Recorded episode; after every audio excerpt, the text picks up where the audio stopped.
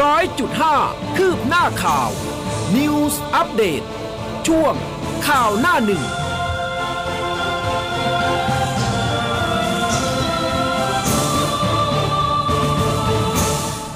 อรุณสวัสดิ์คุณผู้ฟังค่ะ ต้อนรับคุณผู้ฟังเข้าสู่เช้าวันพระศัสบดีนะคะ 22 ตุลาคม 2565 ค่ะ เช้าวันนี้คุณผู้ฟังอยู่กับอุ้มกัสมาค่ะ ครับ และอยู่กับผมผู้เบสสุนีครับ ใช่ค่ะ ก็เจอเจอกับเราทั้งสองคนนะคะ ในทุกๆ วันจันทร์จนถึงวันอาทิตย์เลยนะคะ ตอนนี้สัญญาณ Facebook Live มาเรียบร้อย หลายๆ คนทักทายกันเข้ามาแล้วนะคะ ก็สามารถรับฟังรับชมกดไลค์กดแชร์กันได้รวมถึงหน้าเว็บไซต์ของเราเหมือนเดิมเลย news 1005 m c o t n e t นะคะ ใครสะดวกฟังหรือว่าชมช่องทางไหนก็อะก็จัดไปนะครัคะ บแต่ว่าใครที่อ่าไม่สะดวกนะคะ ก็ฟังทางวิทยุเหมือนเดิมนะคะ ถูกต้อง แจ้งผลการชัดเจนเอ่อผลการรับฟังนะคะ ชัดหรือไม่ชัดมาบอกเราด้วยนะคะ ครับผมไปเริ่มต้นกันที่ประเด็นข่าวจากแน่หนังสือพิมพ์เริ่มต้นที่ไทยรัฐนะครับ ฉบับประจำวันพฤหัสบดีที่ 20 ตุลาคม 2565 นะครับ บอกว่าลุงศักดิ์ท้าศรีสุวรรณสนใจ สวมนวมแก้มือไหม เจอกองปราบประกบล็อกนะครับ หมายเก่าคดีตบหัวแรมโบ้พบตรสั่งล้อมคอกสถานที่ครับ กองปราบบุกล็อกลุงศักดิ์เสื้อแดง คดีตบหัวแลมโบ้อีสานเมื่อปีที่แล้วกำลังไปออกรายการโหนกระแสช่อง 3 เจ้าตัวก็รับผิดอ้างทำไปเพราะว่าจิตวิญญาณ สารภาพแค้นหลัง ถูกหักหลังเหยียบหัวคนเสื้อแดงเอาตัวรอดครับ ค่ะ มาดูแนวหน้ากันบ้างค่ะ เรื่องของการเมืองบอกว่าประชาธิปัตย์ภูมิใจไทยประกาศจุดยืน ค้านแก้มาตรา 112 นะคะ ปิดประตูก้าวไกล ร่วมตั้งรัฐบาล จุรินทร์ไม่กดดันนายกปรับครม ตั้งเป้ากว่าสสภาคใต้เกิน 22 คน ส่วนพปชรจ่อลอยแพสสคิดย้ายพักค่ะครับปลุกตื่นฟื้นฝันไทยรัฐฟอรัมระดมมันสมองฝ่าวิกฤตสังคมการเมืองและเศรษฐกิจ หวังให้ชีวิตคนไทยดีขึ้น ก็ไทยรัฐกรุ๊ปครับเขาผนึกกำลังพันธมิตรจัดเสวนา ตื่นฟื้นฝันสังคมต้องตื่น เศรษฐกิจต้องฟื้น การเมืองในฝัน ปลุกประเทศไทยก้าวไปข้างหน้าอย่างมั่นคง ก็มีเชิญผู้เชี่ยวชาญหลากหลายมุมมองนะครับในบรรยากาศนี่ยก็จะมีนายบรรยงพงพาณิชย์ประธานกรรมการบริษัท และก็กลุ่มธุรกิจเกียรตินาคินพัฒน์นะครับนายพิธาลิ้มเจริญรัตน์หัวหน้าพักก้าวไกล นายเศรษฐาทวีสินประธานอำนวยการ และก็กรรมการผู้จัดการใหญ่บมจแสนสิรินะครับที่ปรึกษานายกอ่าหม่อมหลวงชโยทิพย์กฤษฎากรนะครับแล้วก็ผู้แทนการค้าไทย ร่วมวงเสวนาครับ ค่ะ มากันที่ Daily News กันบ้างค่ะ โตโน่โผล่ริมโขงไม่ท้อดราม่า โดนถล่มทดสอบว่ายอุโมงค์น้ำนะคะ มีภาพโตโน่พาคินค่ะ นักแสดงชื่อดังเดินทางมาที่ริมน้ำโขงนะคะ จังหวัดนครพนม ยันไม่ท้อกับดราม่าที่ถูกตั้งคำถามเข้าไปว่ายน้ำในอุโมงค์คณะวิทยาศาสตร์การกีฬาของจุฬาที่อ้างว่าไม่เคยมีนิสิตเข้าไปใช้บริการค่ะ ครับปชงปชปฟันป้อมครับหรือคดีใหม่ 20 นาฬิการูเหตุไม่ใช่มรดก ปัทวาสบิ๊กตู่เมินข่าว ทศพรสละเรือทิ้งหมดทุกตำแหน่ง บอร์ดประธานบอร์ดปตท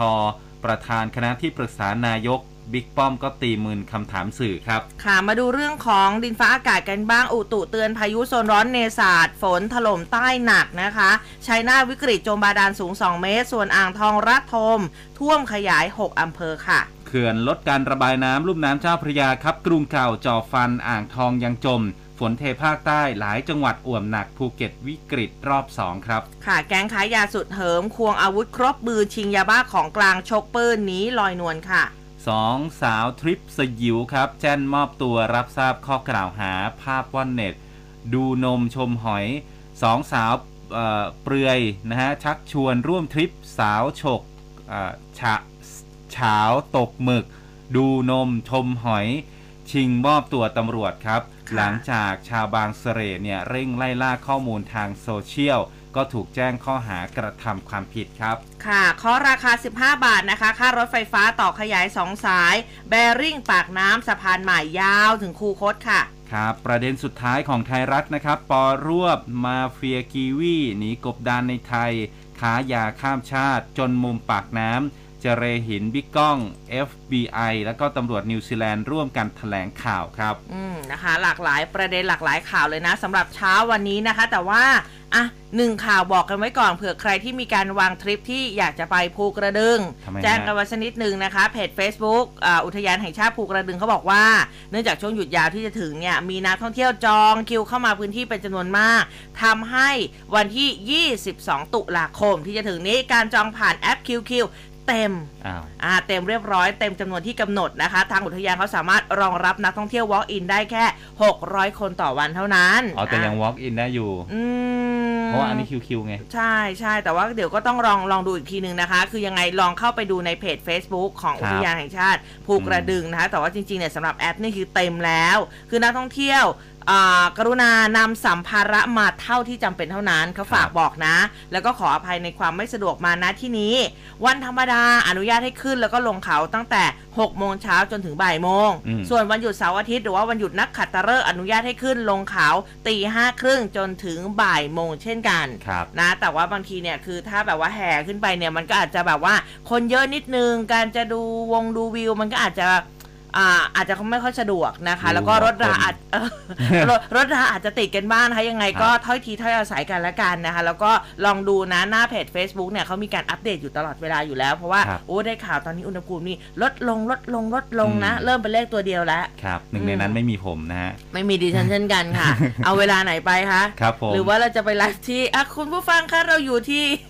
ทางขึ้นภูกระดึง จะรอดไหมตั้งแต่ได้แค่ซ้อมนั้นแรกเนี่ย ได้แค่นั้นได้แค่นั้นค่ะนะฮะอะมาดูเรื่องของสภาพอากาศหน่อย หลังจากอุณหภูมิมันลดลงเนี่ยนะครับ อืม กรมอุตุนิยมวิทยาก็ออกประกาศเรื่องของพายุเนศาสตร์ฉบับที่ 7 เมื่อวานนี้นะครับ ก็บอกว่าพายุเนศาสตร์บริเวณทะเลจีนตอนบนอ่าทะเลจีนใต้ตอนบนมีศูนย์กลางอยู่ที่ประมาณอ่า160 กิโลเมตร ทางตะวันออกเฉียงใต้ของเกาะไหหลำประเทศจีน และก็มีความเร็วลมใกล้ศูนย์กลางประมาณ 10 กิโลเมตรต่อชั่วโมงครับ ก็เคลื่อนไปทางตะวันตกค่อนทางใต้เล็กน้อย ด้วยความเร็วประมาณ 15 กิโลเมตรต่อชั่วโมง ขึ้นฝั่งประเทศเวียดนามตอนบนนะครับ วันนี้ 20ถึง21 ตุลาคม ขณะที่บริเวณความกดอากาศสูงหรือมวลอากาศเย็นกำลังปานกลางจากประเทศจีนครับ ยังคงแผ่ลงมาปกคลุมประเทศไทยตอนบนและก็ทะเลจีนใต้อืมลักษณะแบบนี้ก็จะทำให้พายุเนี่ยอ่อนกำลังลงตามลำดับอย่างรวดเร็วทำให้บริเวณประเทศไทยตอนบนมีฝนเล็กน้อย บางแห่งเกิดขึ้นได้นะครับสำหรับช่วงอ่าตั้งแต่วันนี้จนถึงอีก 2 วันนะครับอ่าวันที่ 22 ตุลาคม ร่องมรสุมพาดผ่านภาคใต้ตอนกลาง ประกอบกับลมตะวันตกเฉียงใต้ที่พัดปกคลุมทะเลอันดามัน และก็ภาคใต้จะมีกำลังแรงขึ้น ทำให้ประเทศไทยนะครับ โดยเฉพาะภาคใต้เนี่ยมีฝนตกหนักถึงหนักมาก โดยฝั่งทะเลอันดามันมีคลื่นสูง2ถึง3เมตรครับ บริเวณที่มีฝนฟ้าขนองเนี่ยจะมีคลื่นสูงได้ 3 เมตรเลยอืมส่วนอ่าวไทยก็มีคลื่นสูงประมาณ 1-2 เมตรนะครับ บริเวณที่มีฝนฟ้าขนองเกิดขึ้น จะมีคลื่นสูงมากกว่า 2 เมตร ก็ขอให้อ่าประชาชนพื้นที่ภาคใต้เฝ้าระวังฝนตกหนักเอาไว้ด้วยนะครับ ใช่ค่ะ ก็ช่วงนี้นะคะ ไม่ว่าจะเป็นเรื่องของสภาพดินฟ้าอากาศนะคะ ร่างกายของเราก็ต้องแข็งแรงไว้เสมอฮะนะคะ แต่ว่าโอ้ช่วงนี้เนี่ยอ่าผลกระทบจากน้ำท่วม อุทกภัยในหลากหลายที่นะคะ ทางสาธารณสุขเขาก็บอกข้อมูลมาบอกว่า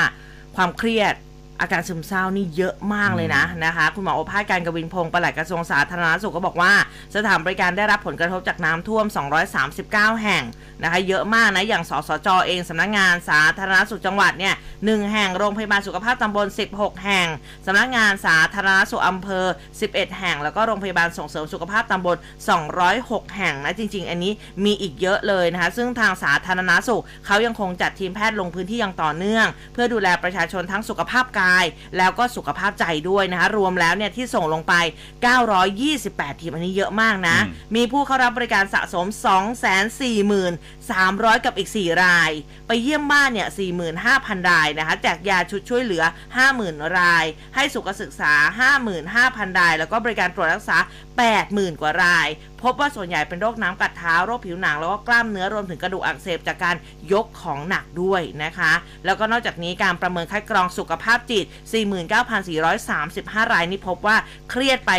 6,800 กว่ารายนะคะ ภาวะซึมเศร้าเจอไปพันกว่าราย แล้วก็ภาวะเสี่ยงฆ่าตัวตายไปอีก 29 รายทางนี้ก็มีการกำชับให้พื้นที่ที่ได้รับผลกระทบ จัดหน่วยแพทย์เคลื่อนที่ให้บริการประชาชนต่อเนื่อง โดยเฉพาะกลุ่มเปราะบาง ผู้ป่วยติดเตียงผู้สูงอายุ ผู้ป่วยโรคเรื้อรัง จนกว่าสถานการณ์จะเข้าสู่ภาวะปกติ แล้วก็ให้เฝ้าระวังโรคที่มากับน้ำท่วม แล้วก็หลังน้ำลดด้วยนะอย่างเรื่องของโรคระบบทางเดินหายใจ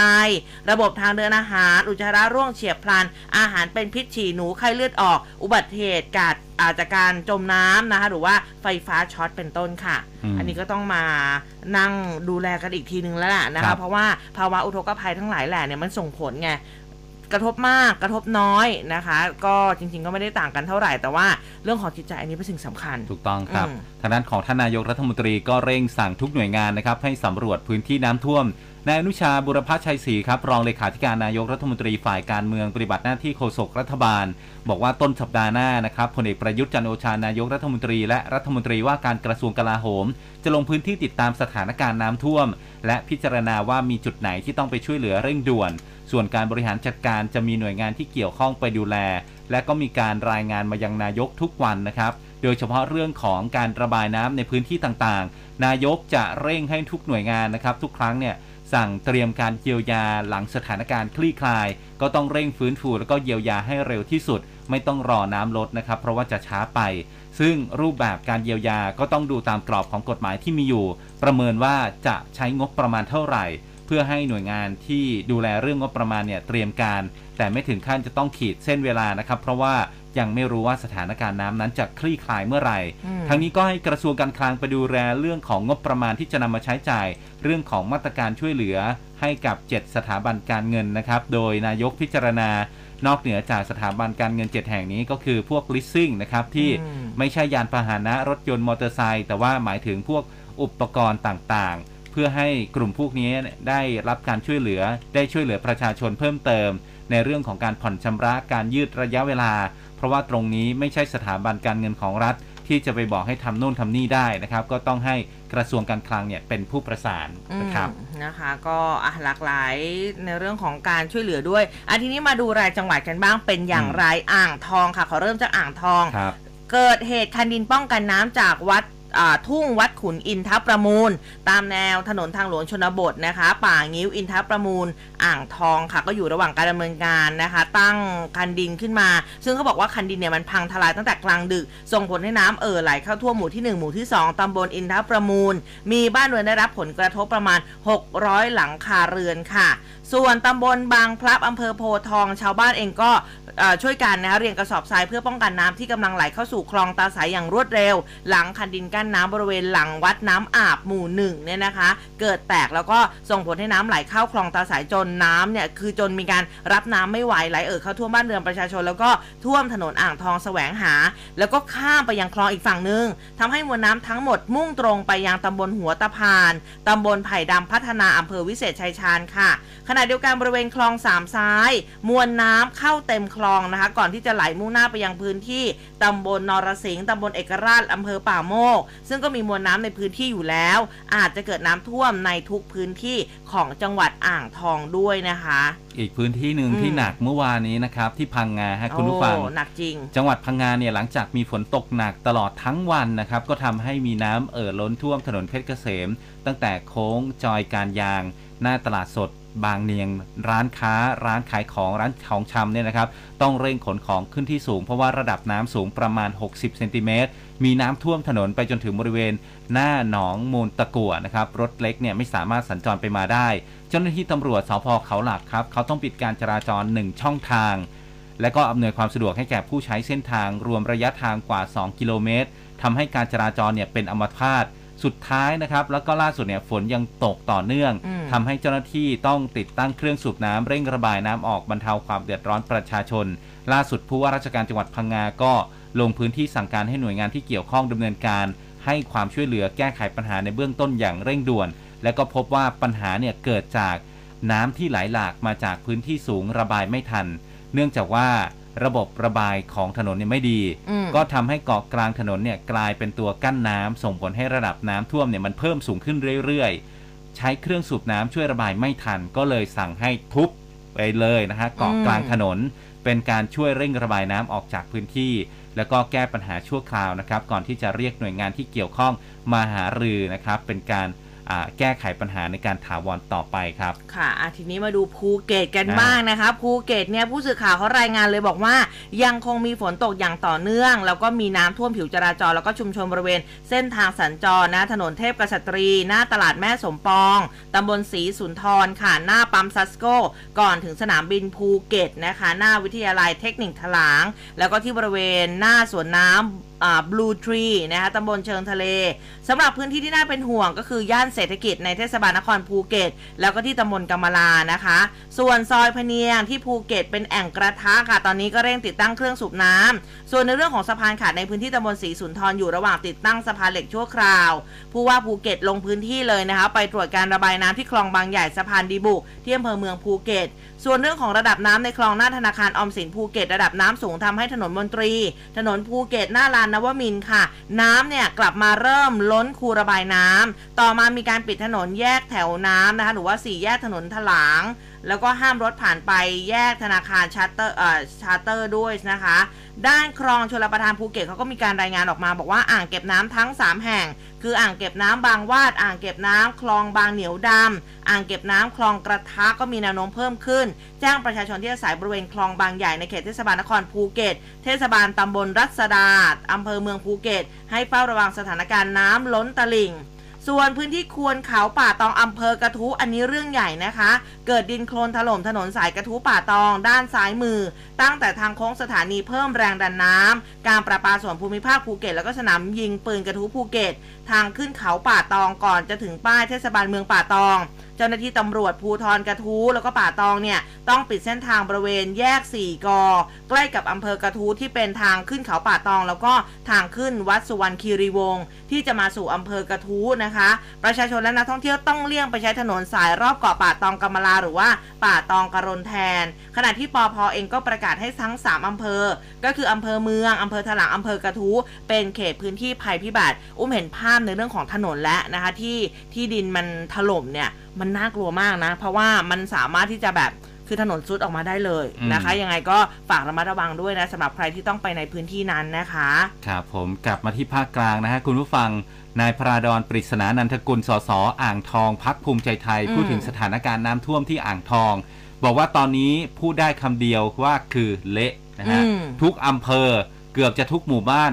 มดก็ไม่มีที่อยู่ สถานการณ์เนี่ยแย่มากท่วมแบบทั้งหมดเลย พอไปถามถึงเรื่องของการช่วยเหลือประชาชนขณะนี้นายพระดอนก็บอกว่าหน่วยงานส่วนภูมิภาคและก็ส่วนท้องถิ่นเนี่ยก็พยายามช่วยกันอยู่อย่างเต็มที่ แต่ว่าสถานการณ์มันรุนแรงมาก ในอ่างทองเนี่ยน้ำท่วมปีนี้รุนแรงกว่าน้ำท่วมปี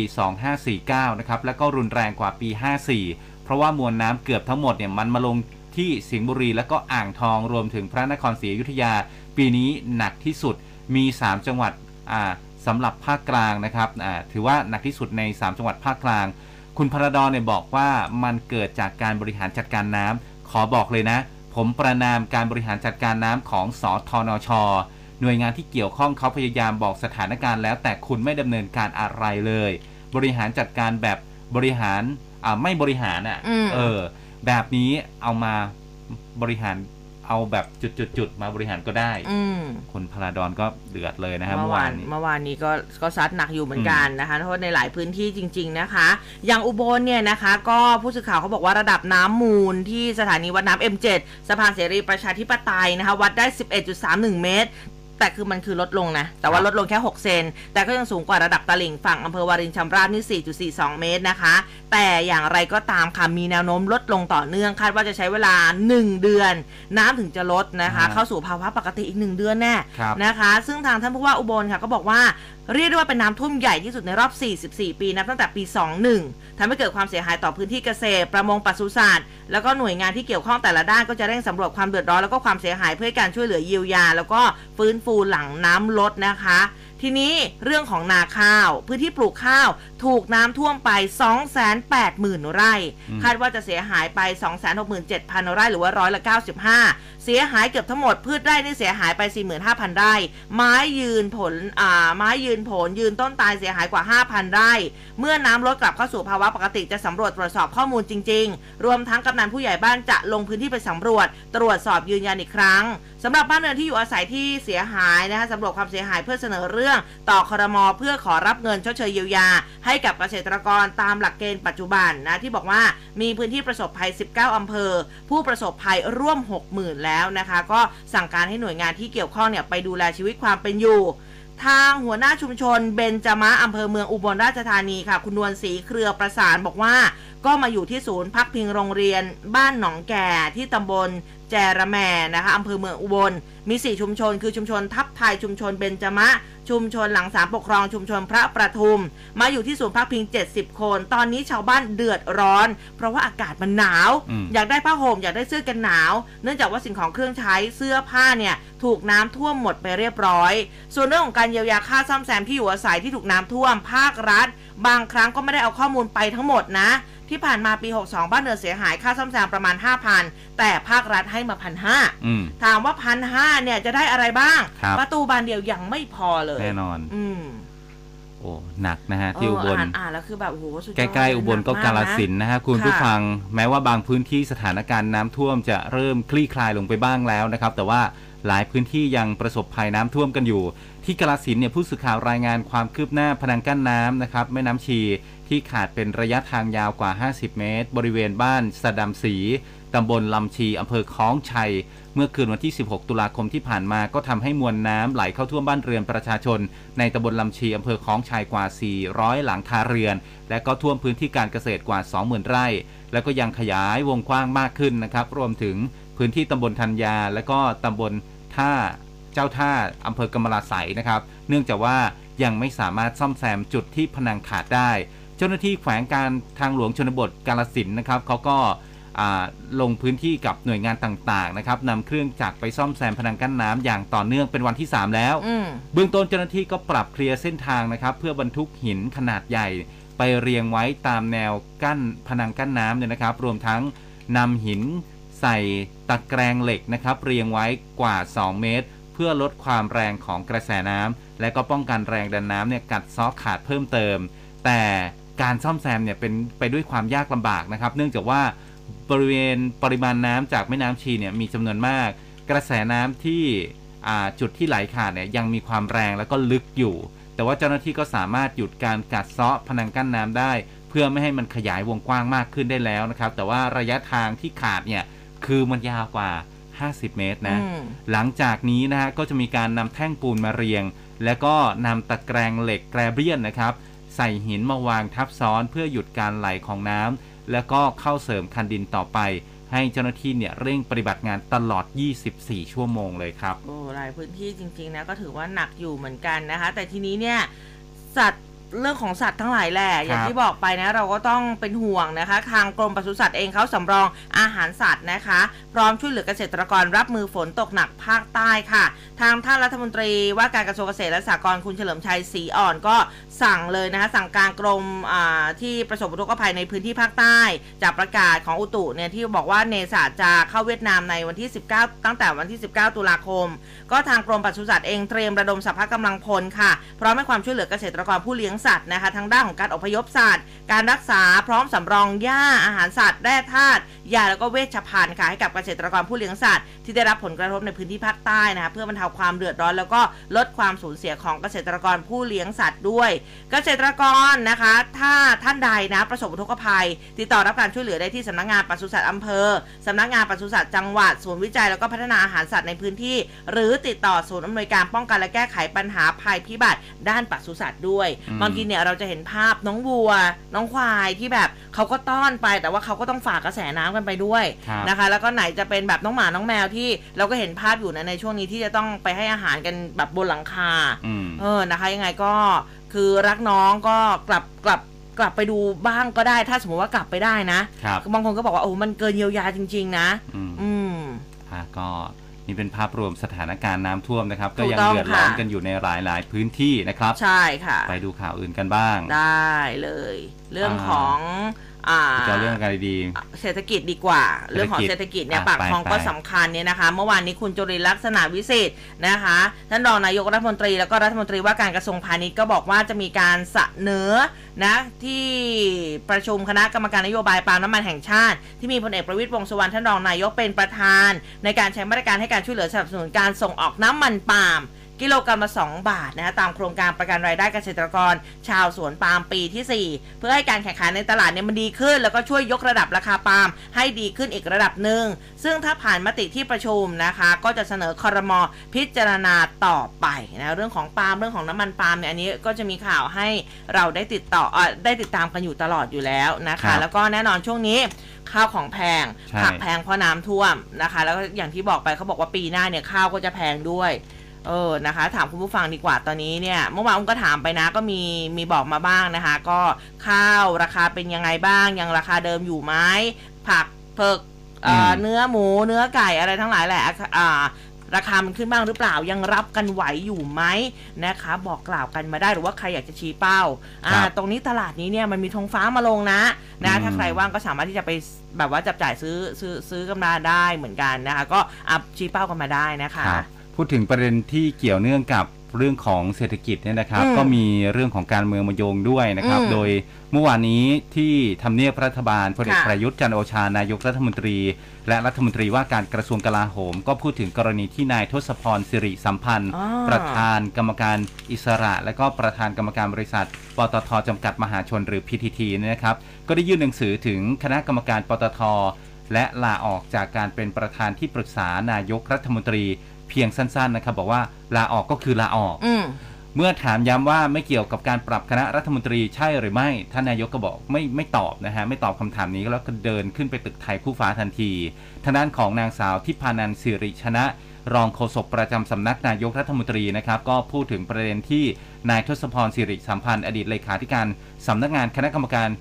เศรษฐกิจอ่าการพัฒนาเศรษฐกิจและสังคมแห่งชาติ หรือว่าสภาพัฒน์ ลาออกจากตำแหน่งประธานที่ปรึกษานายก และคณะกรรมการ PTT นะครับก็บอกว่าท่านนายกรัฐมนตรีเนี่ยได้ระบุว่าลาออกเนี่ยไม่ได้เกี่ยวข้องหรือว่าเชื่อมโยงเหตุผลทางการเมือง เป็นการตัดสินใจด้วยเหตุผลส่วนตัวของนายทศพรเอง ส่วนเรื่องการเมืองขณะนี้นายกรัฐมนตรี และรัฐบาลมุ่งเน้นเรื่องของการทำงานให้เป็นไปตามกรอบนโยบาย และก็มุ่งเป้าเพื่อช่วยเหลือประชาชนเป็นหลัก ขออย่ามุ่งเป้าไปที่เรื่องของความขัดแย้ง หรือกระแสสังคมต่าง ที่อาจจะทำให้เกิดความขัดแย้งเพิ่มขึ้น อีกทั้งขณะนี้นะครับนายกรัฐมนตรีให้ความสำคัญเรื่องของการเตรียมความพร้อมเป็นเจ้าภาพ การประชุมเอเปกที่จะมาถึงเดือนพฤศจิกายนนี้ครับอืมนะคะก็เดี๋ยวมาติดตามเรื่องของการเมืองกันอืมได้แบบเต็มๆในช่วงหน้าแล้วกันเนาะตอนนี้พักกันสักครู่เดี๋ยวกลับมาค่ะไทยพร้อมส่งเสริมเศรษฐกิจชีวภาพ เศรษฐกิจหมุนเวียน เศรษฐกิจสีเขียว หรือ BCG Economy ในเวทีการประชุมเอเปก เพื่อสร้างการเจริญเติบโตที่ยั่งยืนและครอบคลุม อำนวยความสะดวกการค้าและการลงทุน นำนวัตกรรมส่งเสริมธุรกิจขนาดกลางและขนาดย่อม มาช่วยดำเนินธุรกิจ ควบคู่ไปกับการดูแลทรัพยากรป่าไม้ มาร่วมกันพัฒนาเศรษฐกิจ เปลี่ยนผ่านสู่โลกยุคหลังโควิดที่ยั่งยืนและสมดุลกับเอเปก2022 เปลี่ยนความมืดที่อันตราย ให้เป็นแสงสว่างที่สดใส ด้วยสปอตไลท์โซลาเซลล์ที่ใช้ไฟฟรีตลอดอายุการใช้งาน ชาร์จไฟด้วยพลังงานแสงอาทิตย์ ฟ้ามืดปุ๊บ ไฟสว่างปั๊บ โปรโมชั่นพิเศษ สปอตไลท์โซลาเซลล์1ชุด มาพร้อมกับรีโมท ราคา 1,290 บาท แถมฟรีอีก 1 ชุดทันที ทั้งหมด 2,580 บาท ลดเหลือเพียง 699 บาท สนใจโทร 02 114 3299 Shop Mania สินค้าดีการันตีโดย m c o t ร่วมคุยข่าวผ่านทาง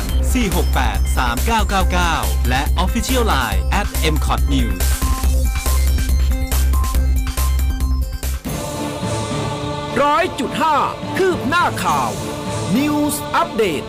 ช่วงข่าวหน้าหนึ่ง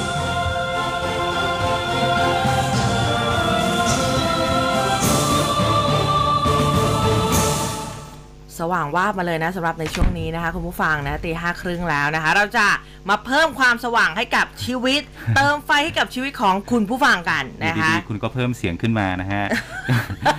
อ้าอ้าววทำไมไฟดับ ฮะอ๋อคุณไม่ได้เอาไปตากแดดตั้งแต่เราเปิดมาเนี่ย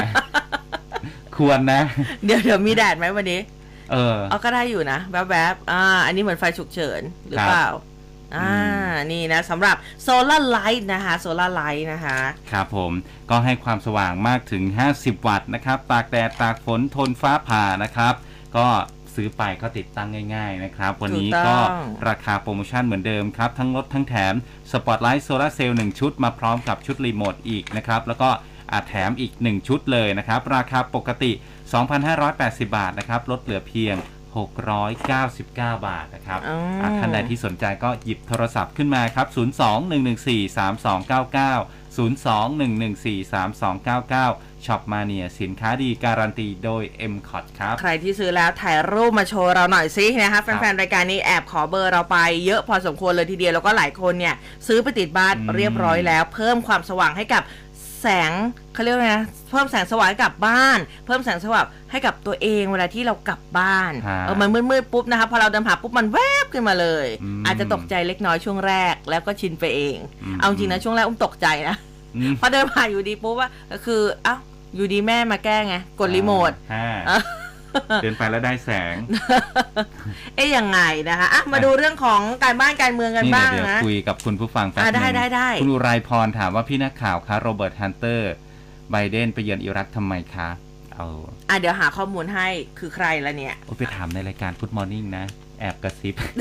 เดี๋ยวเดี๋ยวคุณคุณจะโยนให้เขาแบบนี้ไม่ได้ เดี๋ยวเราเราดูก่อนว่าแบบว่าเออมันเกี่ยวเนื่องกับเขาไหมนะคะเออมาดูเรื่องการเมืองของบ้านเรากันบ้างค่ะเมื่อวานนี้คุณอนุทินชาญวิรกูลท่านรองนายกรัฐมนตรี ในฐานะหัวหน้าพักภูมิใจไทยให้สัมภาษณ์ ถึงกรณีที่มีการเสนอแก้ไขกฎหมายอาญามาตรา1นึว่ามีอุดมการณ์ทางการเมือง ปกป้องสถาบันสำคัญของชาติ เป็นข้อแรกเป็นหัวใจในการทำงานของพักเป็นอุดมการณ์ที่สมาชิกพักภูมิใจไทยทุกคนเนี่ยยึดถือ พักไม่มีนโยบาย ไม่มีความคิดเรื่องแก้ไขมาตรา1นึ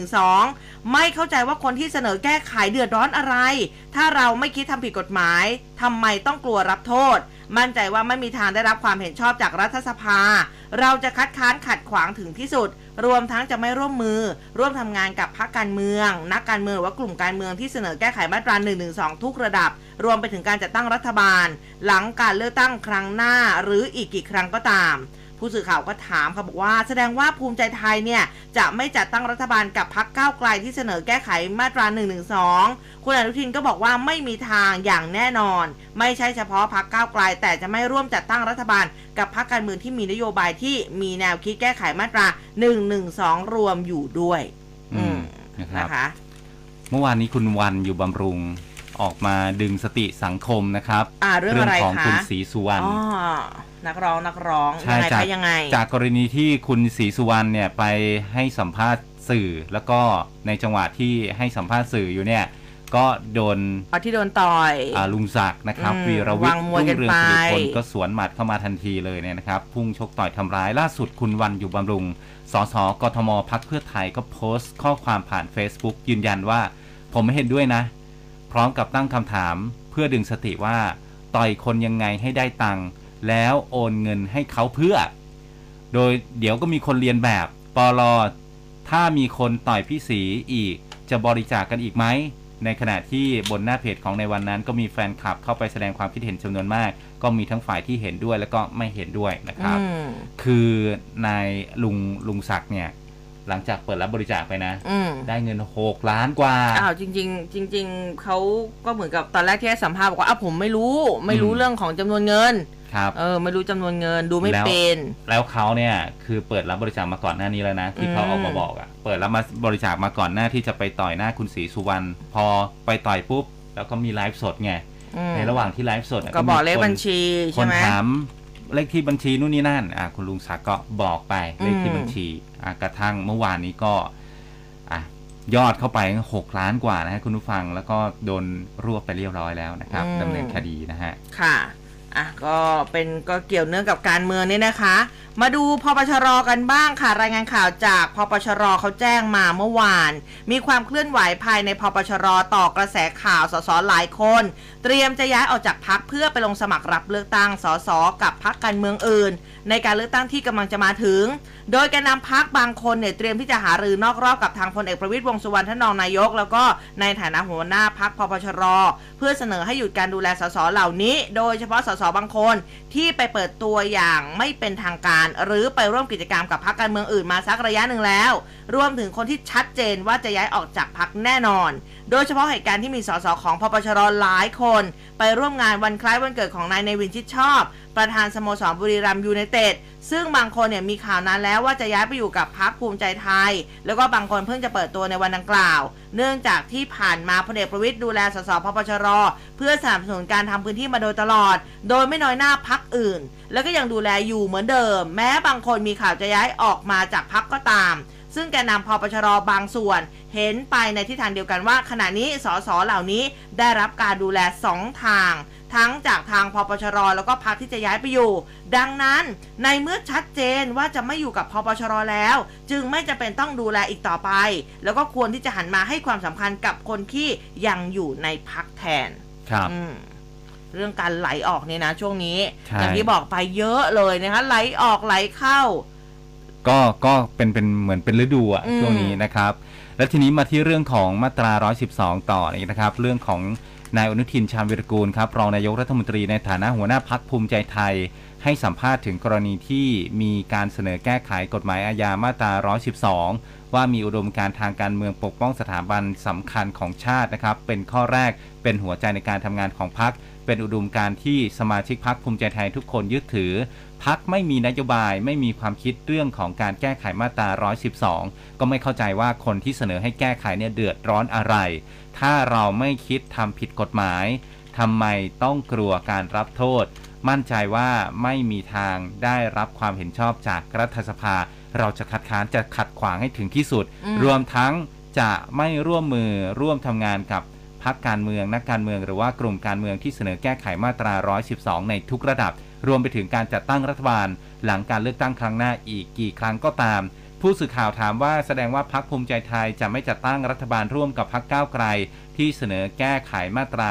112 นายอนุทินก็บอกว่าไม่มีทางอย่างแน่นอนนะครับ ไม่ใช่อืมเฉพาะก้าวไกลเท่านั้น แต่จะไม่ร่วมกับจัดตั้งรัฐบาลกับพรรคการเมืองที่มีนโยบาย มีแนวคิดในการแก้ไขมาตรา 112 รวมอยู่ด้วยครับ อืมนะคะ เรื่องของมาตรา 112 อันนี้ก็ต้องติดตามนะคะอะมาดูอีกหนึ่งพักค่ะพักไทยพักดีนะพักไทยพักดีเมื่อวานนี้นะคะ คุณหมอวรงค์เดชกิจวิกรมค่ะ ให้สัมภาษณ์ถึงการจัดกิจกรรมระดมทุนอืมเปิดตัวใหญ่เลยนะคะ ในวันที่ 23 ตุลาคมนี้ช่วงบ่ายโมงถึงบ่ายสามครึ่ง ที่เอ่อิมแพกเมืองทองธานีด้วยนี่นะคะบอกว่าเพื่อเตรียมความพร้อมสู่การเลือกตั้ง ก็ขอเชิญชวนประชาชนเอ้ยเขาเชิญชวนซื้อบัตรด้วยนะฮะนะคะ โดยสามารถหาซื้อได้ที่พักนะคะแล้วก็จะถือโอกาสเปิดตัวทีมงานใหญ่ เพราะที่ผ่านมาสังคมเนี่ยอาจจะยังไม่รู้จักทีมงานของพักนะคะ แล้วก็ถือโอกาสแถลงนโยบายทางการเมืองของพักที่จะนำไปสู่การสู้ศึกเลือกตั้งในครั้งหน้า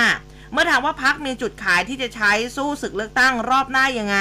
คุณหมอวรงบอกว่ามีนโยบายเหมือนเดิมนี่แหละ คือปกป้อง ปราบโกง ปฏิรูปนะหรือว่าปฏิวัติเปลี่ยนแปลงโครงสร้าง โดยจุดยืนในการเลือกตั้งครั้งหน้า คือปราบโกงแล้วพรุ่งนี้จะรวยอะ นะบอกว่าทั้งนี้เป้าหมายของนโยบายดังกล่าว คือการปฏิรูป หรือปฏิวัติระบบพลังงานของประเทศ เราจึงกล้าประกาศปลดหนี้เกษตรกรด้วยเกษตรพลังงานนั่นเองนะคะ แล้วก็ทางคุณหมอวรงเองก็บอกว่า ยังไม่มีแนวคิดที่จะยุบรวมกับพักรวมพลังหรือว่าพักรวมไทยสร้างชาติ หรือพักเล็กอื่น ๆ ไม่ว่าสารรัฐธรรมนูญจะมีคำวินิจฉัยออกมาในรูปแบบไหนยืนยันว่าไม่ยุบพัก ไม่รวมไม่ถอยเดินหน้าในนามของพักนะคะ เมื่อถามว่าทางพักเองยังคงมีแนวคิดสนับสนุนพลเอกประยุทธ์เป็นนายกในการเลือกตั้งรอบหน้าหรือไม่ คุณหมอวรงบอกว่าจุดยืนเราร่วมมือได้กับทุกพักนะ ยกเว้นสองเงื่อนไขที่เราประกาศไว้ว่าจะไม่ร่วม คือพักที่มีทิศทางล้มล้างสถาบัน และพักที่ไม่เคารพกระบวนการ เมื่อถามย้ำว่าหากการเลือกตั้งในครั้งหน้าทางเพื่อไทยรวบรวมเสียงข้างมากได้ ทางพักเนี่ยจะร่วมงานได้ใช่หรือไม่ คุณหมอวรงค์บอกว่าทางพักเพื่อไทยเคารพกระบวนการยุติธรรมหรือไม่ วันนี้มาอยู่ในใจเราอยู่แล้ว แล้วก็ไม่ใช่เพียงแค่พักประชาธิปัตย์พลังประชารัฐแล้วก็ภูมิใจไทยหรือว่าพักอะไรก็ตาม แต่เราก็ร่วมงานได้อืมนะนะฮะคะก็พักอื่นจะรวมหรือไม่ไม่รู้ แต่มีหนึ่งพักถูกยุบครับเมื่อวานนี้ ฮะสารรัฐธรรมนูญอ่านคำวินิจฉัยกรณีที่คณะกรรมการการเลือกตั้ง หรือกกตขอให้วินิจฉัย เพื่อให้มีคำสั่งยุบพักไทยรัฐธรรมนะครับ ตามพรบประกอบอรัฐธรรมนูญว่าด้วยพักการเมืองปี 60 มาตรา 92 วรรคหนึ่งวงเล็บ3นะครับประกอบมาตรา 30 เพิกถอนสิทธิรับสมัครเลือกตั้งของบุคคลที่เป็นกรรมการบริหารพักตามมาตรา 92 วรรค 2 และก็ห้ามมิให้ดำรงตำแหน่งกรรมการบริหารพักของผู้ที่ถูกร้อง และก็ถูก ถูกเพิกถอนสิทธิรับสมัครเลือกตั้ง ไปจดทะเบียนพักการเมืองขึ้นมาใหม่นะคะก็จะมีผลนะครับอ่ากำหนดเนี่ย10ปีตัดสิทธิกรรมการบริหารพักนะครับ ก็สารรัฐธรรมนูญเนี่ยพิจารณาแล้วเห็นว่าข้อเท็จจริงเนี่ยรับฟังได้ว่านายพีรวิทย์เรื่องลือดลภาค ซึ่งเป็นหัวหน้าพักไทยรักธรรมเนี่ยนะครับ ได้ให้บุคคลไปจูงใจชาวบ้านให้สมัครเป็นสมาชิกพัก โดยการจูงใจ ให้เข้ากลุ่มทำดอกไม้จันทร์อืมโดยไม่ต้องจ่ายค่าสมาชิกพัก และก็เสนอว่าจะรับซื้อดอกไม้จันทร์ในราคา 1 บาท จนมีสมาชิกพักเนี่ยครบ 500 คน สามารถจัดตั้งสาขาพักที่จังหวัดพิจิตรได้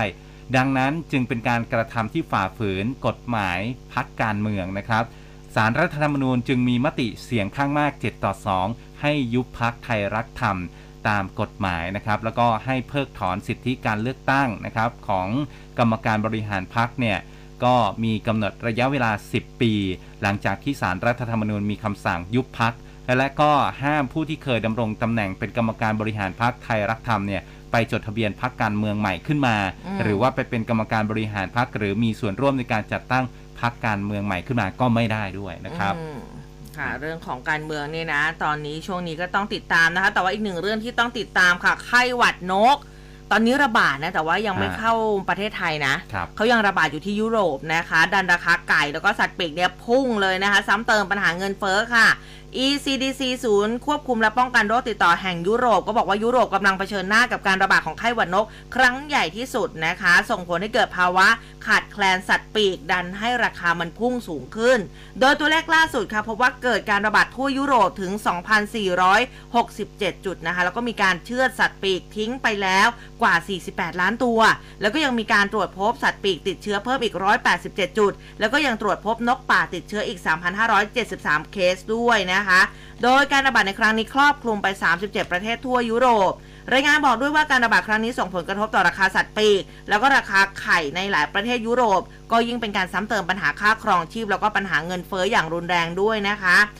ขณะเดียวกันที่ฝรั่งเศสค่ะก็ตรวจพบไข้หวัดนกรายใหม่ในหลายภูมิภาคทั่วประเทศ มีการกำจัดสัตว์ปีกมากกว่า 3 3 0 0 0 0 ตัวนับตั้งแต่ 1 สิงหาคมที่ผ่านมา แล้วก็ยืนยันพบการแพร่ระบาดในฟาร์มจำนวน 24 กลุ่มด้วย โดยขณะนี้เป็น ช่วงฤดูใบไม้ร่วงนะ ก็ยังเป็นแค่ช่วงเริ่มต้นของการอพยพของนกนะคะ ซึ่งทำให้สถานการณ์เนี่ยสุ่มเสี่ยงเป็นอย่างมาก เออจริงๆไข้หวัดนกเนี่ยจำได้ไหมบ้านเราก็โดนกันไปช่วงหนึ่งครับนะแต่ช่วงนี้เนี่ยระบาดอยู่ที่ยุโรปนะสคะมัแต่ยว่านู้นไงที่คุณทักษิณเป็นนายกอะอืมก็มีโชว์กินไก่ทอดกันถ้าจำกันได้โอ้ไข้หวัดนกเนี่ยนะคะ คือต้องมันก็มันก็รุนแรงอยู่เหมือนกันครันะบแต่ว่าตอนนี้เนี่ยระบาดหนักอยู่ที่ยุโรปนะคะ ครับผมมาแจ้งให้ทราบกันอืม ทางด้านของคุณอนุทินชาญวีรกูลครับรองนายกรัฐมนตรี และรัฐมนตรีว่าการกระทรวงสาธารณสุขอืมครับเมื่อวานนี้ประชุมคณะกรรมการโรคติดต่อแห่งชาติ ก็มีนายโอภาสนายแพทย์โอภาสการกวินพงศ์ครับค่ะปลัดกระทรวงสาธารณสุข และก็นายแพทย์ทเรศกรัศนัยระวิวงศ์รักษาราชการแทนอธิบดีกรมควบคุมโรค และก็ผู้บริหารกระทรวงหน่วยงานที่เกี่ยวข้องเนี่ย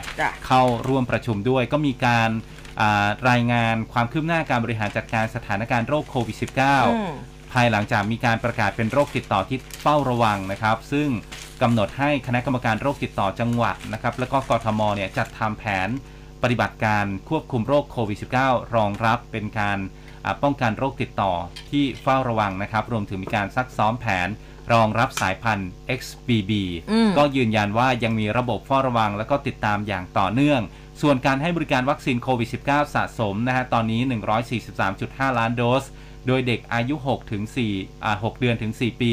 เริ่มฉีดมาตั้งแต่วันที่ 12 ตุลาคม และก็อยู่ระหว่างการติดตามผลครับสำหรับแผนบริหารจัดการวัคซีนในช่วงเดือนพฤศจิกายนนะครับก็จะมีวัคซีน 5 ล้านโดสสำหรับเข็มกระตุ้น 2.8 ล้านโดสอืมเด็กอายุ 5 ถึง 18 5 ถึง 11 ปีนะครับจำนวน 1 ล้านโดส 12 ถึง 17 ปีที่ไม่เคยได้รับวัคซีน และผู้ที่เคยติดเชื้อ 1 0 0 0 0 0 โดสนะครับแล้วก็อายุ 18 ปีขึ้นไป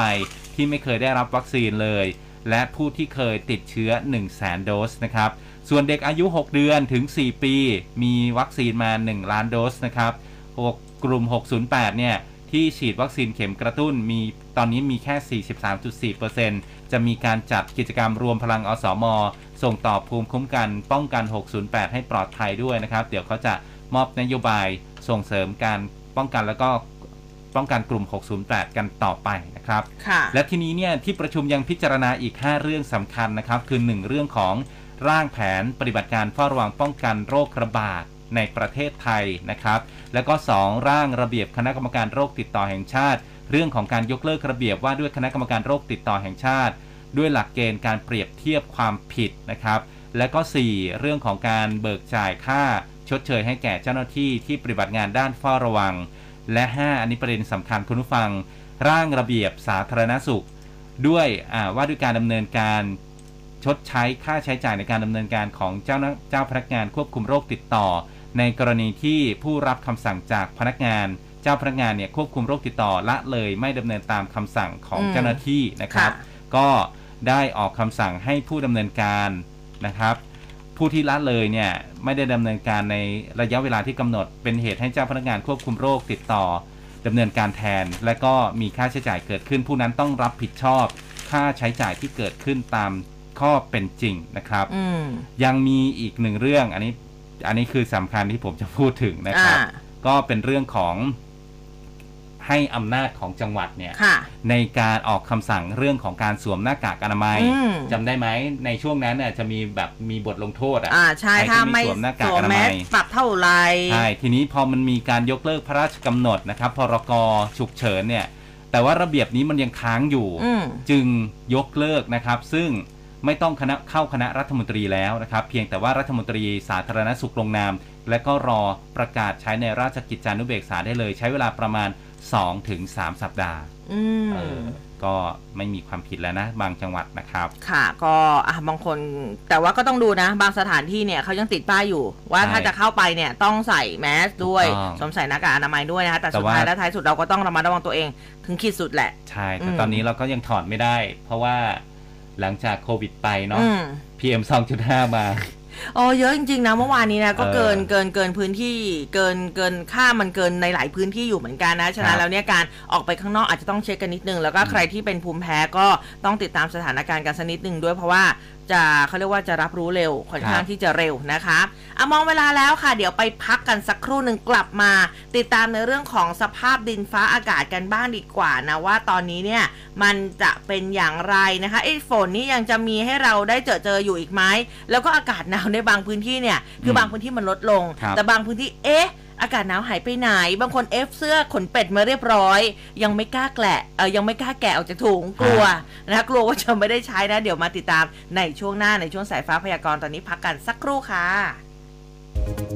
ก้าวทันทุกข่าว ครบเครื่องทุกประเด็น รวดเร็ว และรอบด้าน ติดตามรายการข่าวจากทีมข่าววิทยุกองบรรณาธิการข่าวสำนักข่าวไทย ในรายการก้าวทันข่าว เที่ยงวันทันข่าว ครบเครื่องเรื่องข่าว และข่าวต้นชั่วโมง สวัสดีครับ สุภชาติสุภาพเมธีจากรายการ 9 ทันข่าวครับ เช้าวันใหม่ตื่นมารับฟังพาดหัวข่าวใหญ่ ประเด็นร้อนบนหน้าหนังสือพิมพ์ ครบทุกประเด็นแบบกระชับฉับไวและเข้าใจง่าย รับฟังพร้อมกันทั่วประเทศผ่านทาง m c o t News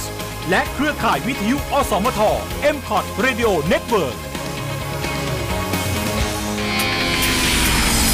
ร่วมคุยข่าวผ่านทาง 468 3999 และ Official Line at mcot news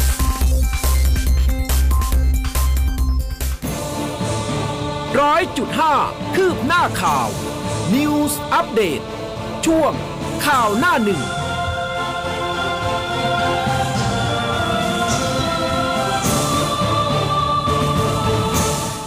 ช่วงนี้ไปตรวจสอบสภาพอากาศกับคุณจรันเยี่ยมเวทหัวหน้าเวรพยากรณ์อากาศกรมอุตุนิยมวิทยาในช่วงสายฟ้าพยากรณ์ครับ สายฟ้าพยากรณ์โดยกรมอุตุนิยมวิทยา สวัสดีค่ะ สวัสดีครับ ครับ สวัสดีครับ ท่านผู้ดำเนินรายการและผู้ฟังทุกท่านครับ ค่ะ วันนี้สภาพอากาศบ้านเราจะเป็นอย่างไรคะ เอาขอภาคใต้ก่อนดีกว่า ครับภาคใต้เป็นไงภาคบ้างใต้คะ ก็ยังคง มีลักษณะของฝนตกหนักถึงหนักมากนะฝนต่อเนื่องอยู่นะครับ เนื่องจากมุอ่าร่องมรสุมก็ยังพาดผ่านอยู่แต่ว่าแนวโน้มของร่องเนี่ย ขยับสูงมากยิ่งขึ้นนะครับอืมมาอยู่ทางตอนอ่าภาคภาคภาคใต้ตอนบนบนๆนะครับ ก็จะมีจังหวัดที่จะมีเพิ่มเติมเรื่องของฝนหนักเข้ามาก็คือทางประจวบคีรีขันธ์ครับค่ะเพิ่มเข้ามานะครับ ส่วนพื้นที่เดิมๆก็คือจังหวัดอ่าทางด้านชุมพรนะครับ รวมไปถึงทางด้านสุราษฎร์ธานีนครศรีธรรมราช หรือว่าทางฝั่งภาคใต้ฝั่งตะวันตกก็จะเป็นทางอ่า ระนองอาจจะพังงานะครับ แล้วก็อืมภูเก็ตพวกเนี้ยนะครับ ยังต้องระวังเรื่องของฝนตกหนักถึงหนักมากอยู่อืมครับ จนถึงวันที่ 22 เลยนะครับโอ้ซึ่งจะดีขึ้นนะครับ ค่ะค่ะ ประมาณสักกี่เปอร์เซ็นต์ได้คะวันนี้ยังอยู่ในเกณฑ์ร้อยละ80นะครับโอ้ก็ถือว่าเยอะนะเยอะมากครับเลย ใช่ครับยังค่ะค่อนข้างเยอะแล้วก็ฝนหนักอืมอาจจะมีหลายพื้นที่ด้วยแล้วรวมถึง อาจจะมีน้ำท่วมฉับพลันน้ำป่าไหลหลากในหลายพื้นที่ด้วยนะครับ ค่ะ แล้วก็เรื่องของเรือเล็กนี่ยังไงคะยังคงต้องยังงด อยู่ งดออกจากฝั่งจนถึงวันที่ 22 นะครับ ทางออกของทะเลอันดามันอืนะครับมก็จะเริ่มเบาคงจะ 23 ไปแล้วนะครับ จะเริ่มดีขึ้น แต่ว่าลักษณะของทะเลอันดามันทางอ่าวเบงกอลเนี่ยก็ยังมีลักษณะของหย่อมความกดอากาศต่ำกำลังแรงปกคลุมอยู่ทางตอนกลาง แม้ว่าขึ้นลมบ้านเราจะเบาลงไปแล้วนะครับแต่ค่ะถ้าออกออกไปข้างนอกห่างฝั่งมาก ๆ ก็จะมีลักษณะอากาศแปรปรวนนะครับนะอาจจะต้องระวังการ ออกเรือด้วยในช่วงหลังอาจจะอาจจะมีการประกาศเพิ่มเติมได้ด้วยเหมือนกันนะครับวันนี้ต้องตามข่าวกันต่อเนื่องนะครับ ค่ะ และทางภาคเหนือภาคอีสานล่ะคะภาคเหนืออีสานวันนี้นะครับอุณหภูมิยังทรงๆนะครับ แต่มีแนวโน้มจะขยับตัวสูงขึ้นอืมนะครับเนื่องจากว่ามวลอากาศเย็นเนี่ยลงทะเลไปมากแล้วนะครับ แล้วก็อ่าตัวที่มาปกคลุมก็จะเหลือทางบ้านของภาคเหนือตอนบนภาคอีสานตอนบนเท่านั้นเองครับ แล้วก็วันนี้ก็จะมีลักษณะของหมอกในช่วงเช้าเนี่ยเกิดขึ้นในหลายพื้นที่นะโดยเฉพาะภาคกลางอ่า ทางด้านภาคตอนออกเองนะครับรวมถึงกรุงเทพก็จะมีลักษณะหมอกตอนเช้า แล้วก็อาจอากาศเย็นๆได้เฉพาะช่วงเช้าๆนะครับ แต่กลางวันในยอุณหภูมิจะสูงขึ้นไปแล้วค่ะครับค่ะ และในส่วนของกรุงเทพล่ะคะกรุงเทพวันนี้ก็เช่นเดียวกันนะครับ มีอากาศเย็นในตอนเช้าได้นะครับ แล้วก็อ่าลักษณะก็อาจจะมีอ่าหมอกในตอนเช้าได้ด้วยนะครับอืมครับส่วนทางด้านของพายุตอนนี้นะครับ ก็เริ่มจะอ่อนกำลังลงบ้าง แต่ยังคงเป็นโซนร้อนอยู่นะครับ แต่ว่าขึ้นเข้าใกล้มาบริเวณของทางอ่าเกาะไหหลำนะครับ แล้วก็จะคาดว่าจะอ่อนกำลังลงเป็น depression ในวันนี้นะครับ แล้วก็เคลื่อนขึ้นฝั่งบริเวณประเทศเวียดนามตอนบน แล้วก็จะสลายไปเลยนะครับ แล้วก็ผลผลกระทบก็ค่อนข้างน้อยนะครับ อาจจะมีฝนทางด้านภาคตะวันออกเฉียงเหนือซีกตะวันออกได้บ้างเหมือนกันเล็กน้อย ในช่วงวันที่ 21 นะครับ ค่ะ ค่ะ มีส่วนไหนอยากเพิ่มเติมไหมคะสำหรับเช้าวันนี้ครับ ก็มีประมาณเท่านี้นะครับวันนี้นะครับ ได้ครัค่ะบวันนี้ขอบคุณมากนะขอบคะคุณครับ ครับ ค่ะ สวัสดีรับค่ะฮะอะสำหรับภาคใต้นี่ต้องต้องระมัดระวังเลยนะใช่สำหรับครับน้ำป่าไหลหลากด้วยนะคะเพราะว่าฮะโอ้โหแปดสิบเปอร์เซ็นต์นี่ถือว่าเยอะแล้วก็หลายพื้นที่ที่บอกไปนะคะไม่ว่าจะเป็นภูเก็ตพังงาสตูลเอยเนี่ยนะคะ ก็ยังคงต้องระมัดระวังด้วยนะคะยังไงก็ฟังประกาศเตือนของทางจังหวัดด้วยนะคะ มีรายงานด่วนเข้ามานะฮะคุณผู้ฟังค่ะเกิดแผ่นดินไหวที่จังหวัดแพร่อืม ตำบลแม่ปานอำเภอรองขนาด 3.7 นะครับ รู้สึกได้ในหลายพื้นที่นะครับ หลังจากนั้นก็มี after shock ตามมาอีก 3 ครั้ง วัดแรงสั่นสะเทือนได้ 1.8 1.5 แล้วก็ 2.5 เจ้าหน้าที่กรมอุตุนิยมวิทยาก็รายงานว่าข้อมูลจากกรมทรัพยากรธรณีนะครับ ที่จังหวัดแพร่เนี่ยเคยเกิดเหตุแผ่นดินไหวเมื่อ 10 ปีก่อน จากรอยเลื่อนเถินเป็นรอยเลื่อนที่มีพลัง จากนั้นเมื่อเวลา 4 นาฬิกา36 นาทีที่ผ่านมานะฮะคุณผู้ฟังตีสี่เนี่ยเกิดแผ่นดินไหวที่จังหวัดเชียงใหม่ วัดแรงสั่นสะเทือนได้ 4.1 ขนาดความลึก 2 กิโลเมตร ในตำบลแม่คืออำเภอดอยสะเก็ด ตอนนี้อยู่ระหว่างการตรวจสอบรายละเอียดนะครับ ได้รับแจ้งความรู้สึกสั่นไหวนะครับที่บริเวณจังหวัดเชียงใหม่และก็จังหวัดลำพูน จังหวัดเชียงใหม่ได้รับรับแจ้งนะครับรู้สึกสั่นไหวบริเวณอำเภอเมืองสันกำแพงอำเภอสันทราย